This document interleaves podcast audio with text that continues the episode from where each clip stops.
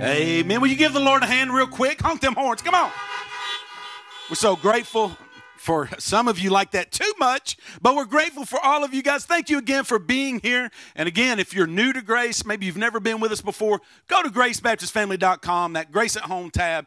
Fill out those three little blanks, those four little blanks there, and let us know that you're with us. And we're going to donate $5 to the Gleaner's House over in Henderson. But we're grateful for all of you guys. We're grateful for Scott leading worship uh, for us this morning. You know, some people are just naturally optimistic, right? Some people, they just naturally always see the sunny side and they just always, I don't know, just so optimistic. And now, for people like me who sometimes, occasionally, once in a while, can slip over into pessimism or negativity, some people who are just always optimistic about everything, you kind of get on our nerves. Amen? So uh, listen, let's do something. Say, hey, I'm an I'm optimistic, right? I'm optimistic. Lie to your wife, lie to your husband. They know better. But just tell them, say, hey, I'm I'm opt- I'm optimistic. But I don't know about you, but me, I can kind of default. If I get around negative people, I lose all my energy, my willpower to resist, and I just kind of become kind of grumbly, grumbly myself. I can drift that way, right? Now, what I don't want to be like that, but I also don't want to be what the Kelly family calls a gidiot. A gidiot. I've told you guys, uh, we call it a gidiot, a giddy idiot right? That's just giddy when, when there's no reason to be giddy, when there's things that are concerning, there are problems, and it's just like, oh, I'm a giddy idiot, a giddy idiot. I don't want to be like that, but I want to have faith for the future and because God has promised us a future and a hope.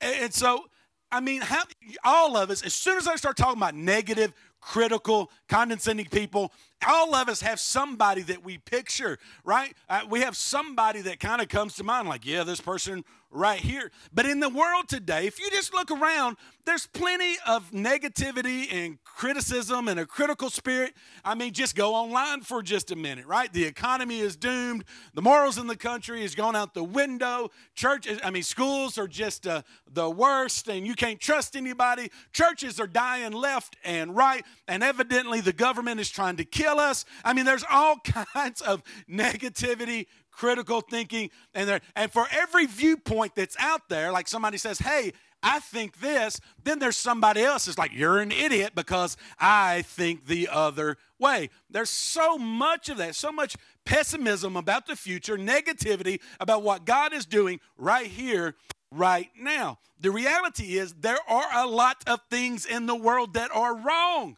And as Christians, we're not sticking in our, our head in the sand and and pretend like a gidiot and pretending like that's not true and that's not the case. But at the same time, if we would just open our eyes to the truth that God is still working, God is still moving, and God is doing things in the life of his people and in this world.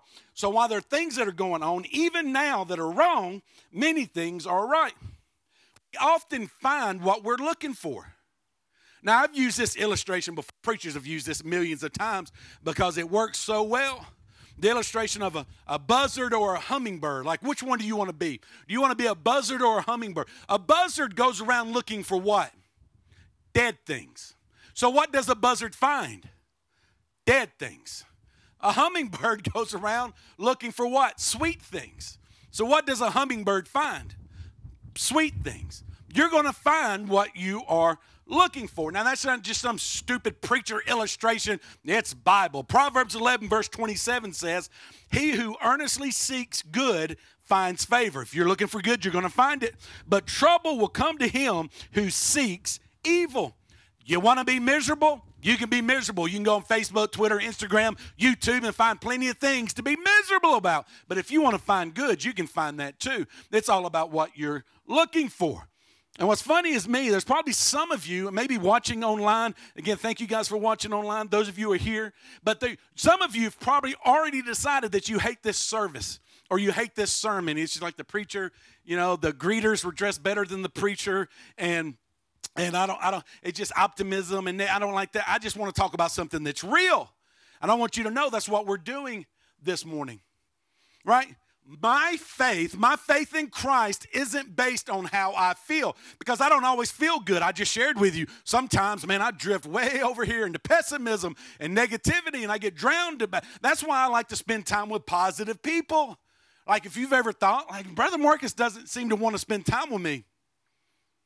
That might that, that might be the reason. Because when I get around negativity, I just I just lose all my energy.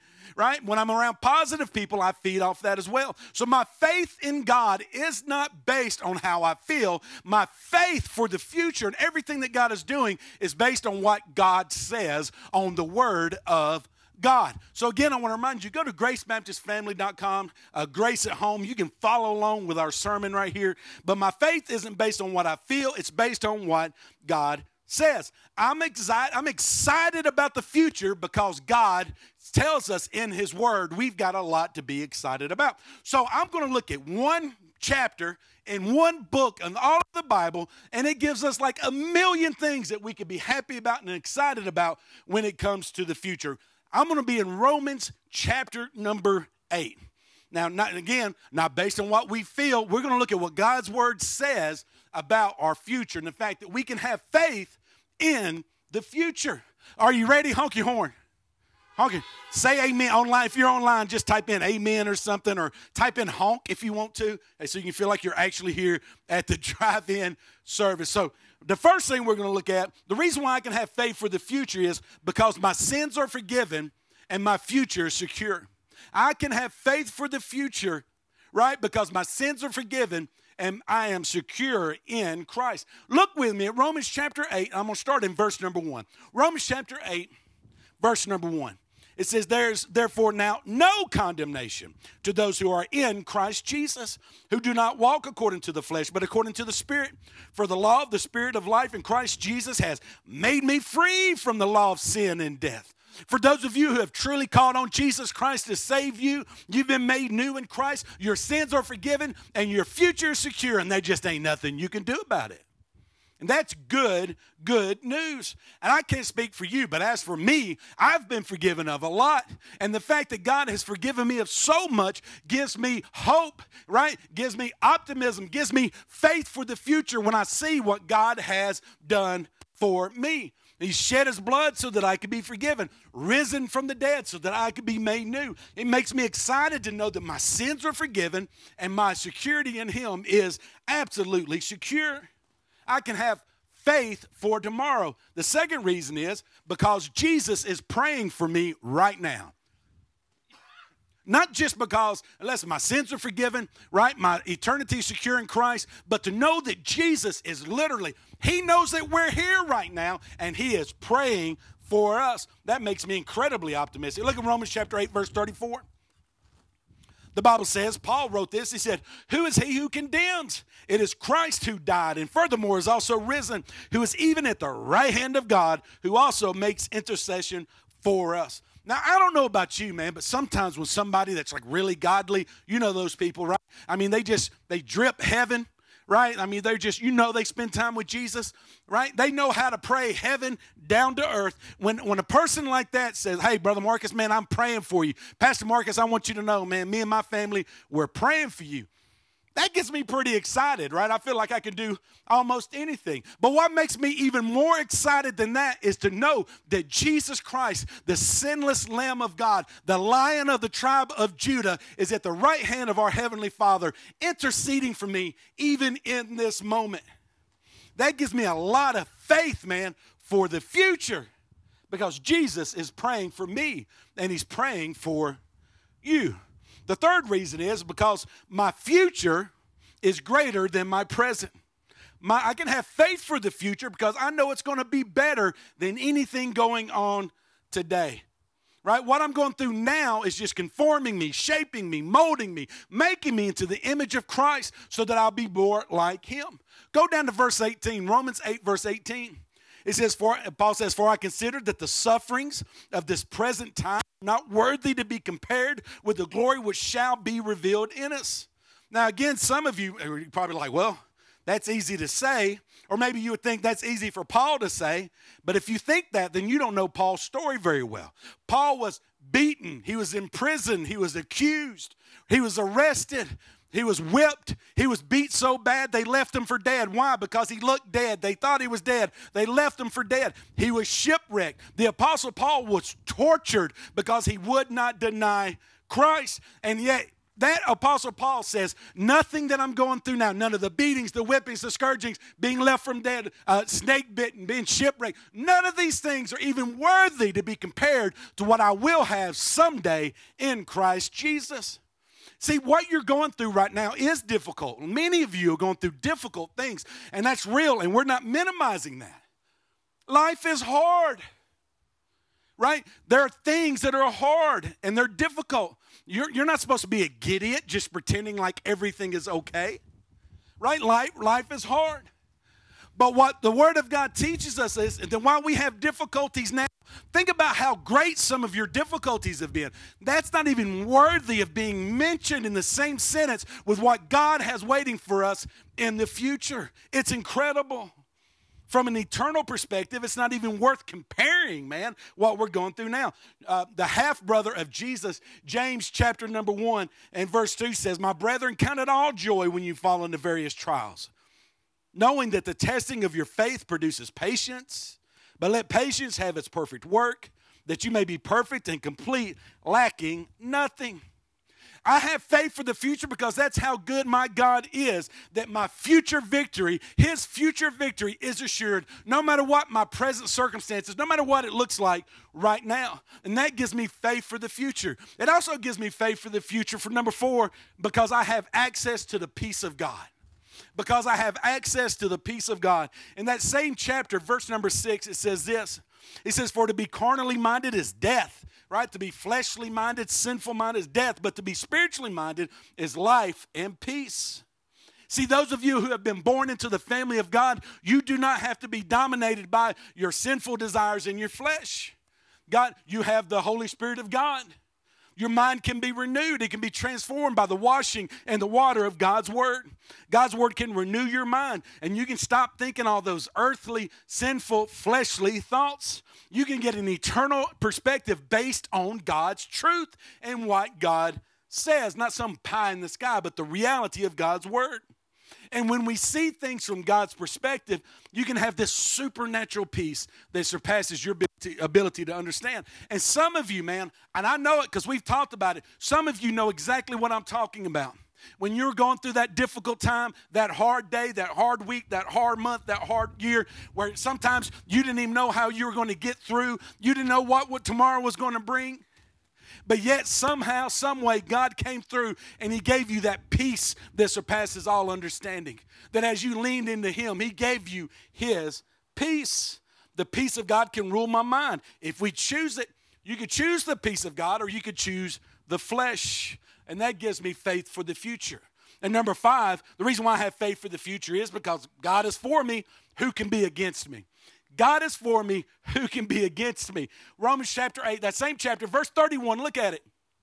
It says, What then shall we say to these things? If God is for us, who can be against us? He who did not say, Not with him, also freely give us all things. Listen, you think God uh, uh, sacrificed his son, gave the perfect, spotless, sinless Son of God, sacrificed him on the cross so that you could be forgiven and redeemed. And now God is just going to leave you here to suffer all by yourself. Says, He who did not spare his own son, but delivered him up for us all, how shall he not with him also freely give us all things? Who shall bring a charge against God's elect? It is God who justifies. Now let's call it like it is. Who can be against us? Right now, you could probably, well, I, Brother Morgan, I think I know some people who are against me, right? We could probably all come up with a list. Try being a preacher sometimes. The truth is, people will criticize you. They will minimize you. They may not like you. They may take shots at you. But the reality is, if God is for us, what does it matter? If God is for us, who cares who's against us? If God is calling us to it, then He's going to see us through it. If God is calling us to go, He's going to provide. It doesn't matter what anybody else thinks or say, says. If God is for us, who can be against us? And honestly, who's against us doesn't even matter. But just make sure that what you're doing, you're doing because God wants you to do it. Don't be a jerk faced Christian. See, some people claim persecution when they're just jerks. You know what I'm talking about, church? Right? They're just, they, they, they're, they serve, they've got a permanent spot on the lemon sucking committee, and nobody likes them. And they think it's because, well, I'm being persecuted for my faith. No, brother. No, sister. You're a jerk. Stop being a jerk and allow yourself to be overcome by the Holy Spirit of God, guided, led, and directed by God's Spirit. But if God is calling you to it, He's going to see you through it. If God has your back, what does it matter what anybody else thinks? If God is for me, who can be against me? I can go to sleep at night knowing that that is true. It gives me faith for the future. Also, number six, because the Holy Spirit helps me in my weakness. I have faith for the future because the Holy Spirit of God strengthens me when I'm weak. When I am weak, he is strong. Romans chapter 8, verse 24 says, For we were saved in this hope. But hope that is seen is not hope, for why does one still hope for what he sees? But if we hope for what we do not see, we eagerly wait for it with perseverance. Likewise, the Spirit also helps in our weaknesses. The Holy Spirit helps us when we're down. When I'm weak, the Holy Spirit is strong. When I'm hurting, the Holy Spirit is my comforter. When I feel alone, the Holy Spirit is my friend. Whenever I'm weak, the Holy Spirit is strong in us. I can be optimistic. I can have faith for the future because I know I'm not in this alone. I also have faith for the future. Number seven, because God is working all things in my life for good. Because God is working all things, man, in our life for good. Look at Romans chapter 8, verse 28. It says, And we know that all things, say all things. I heard, no, don't honk. We know that all things work together for good to those who love God, to those who are the called according to his purpose. Now, the Greek word there, all means all. It means everything. It means the good things, the bad things, the mediocre things, the things you're glad that happened, the things that you wish had never happened, the thing that right now is the number one concern in your life. Even that thing, God is going to bring good out of that. God says He's working for, for good to those who love God and those who are called according to His purpose. There's not a thing that's going to happen uh, in your life that God cannot take and transform for His good and for His glory. I often describe it like this like looking at the back side of a tapestry tapestry, like a beautiful tapestry. If you look at the back, it's a mess. It's a hot mess. There's strings and threads, and, and you really can't tell what the image is and all of that. It's just kind of a mess. That's what this side of eternity kind of looks like. We can't always see exactly. God, this isn't fun. This is, doesn't feel good. Right? But God's word says He's going to work it for good. And on the other side of eternity, it's almost as if the tapestry is turned around and we can see what the beautiful thing that God was bringing out of our disaster out of the very thing that we would never hope for.